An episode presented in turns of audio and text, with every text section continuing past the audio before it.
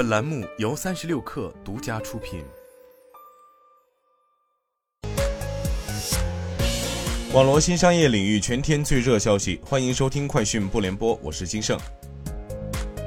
受台风杜苏芮影响，京津冀等多地因极端降雨引发洪涝和地质灾害，造成当地重大损失。腾讯、阿里巴巴、京东、小米分别捐赠一亿元、三千万元、三千万元、两千五百万元，用于保障京津冀等地受灾群众的人身安全，采购和发放紧急救灾物资，支持救援团队及后续灾后重建工作。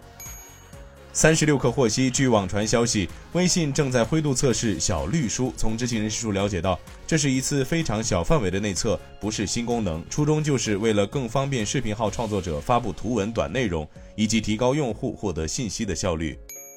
为了助力前线防汛救灾，腾讯多个部门联合上线北方地区暴雨救助信息上报平台。如果有紧急救援需求，可以通过该平台上传求助信息。相关信息将第一时间提交至灾害响应志愿者团队。今年上半年，菜鸟供应链联合天猫超市连续在杭州、上海、成都、广州、深圳、佛山、东莞和惠州等八城推出“幺二幺二半日达”模式。八月二号，从菜鸟供应链获悉，下半年菜鸟还将加速半日达开城节奏，预计本月内再开七城。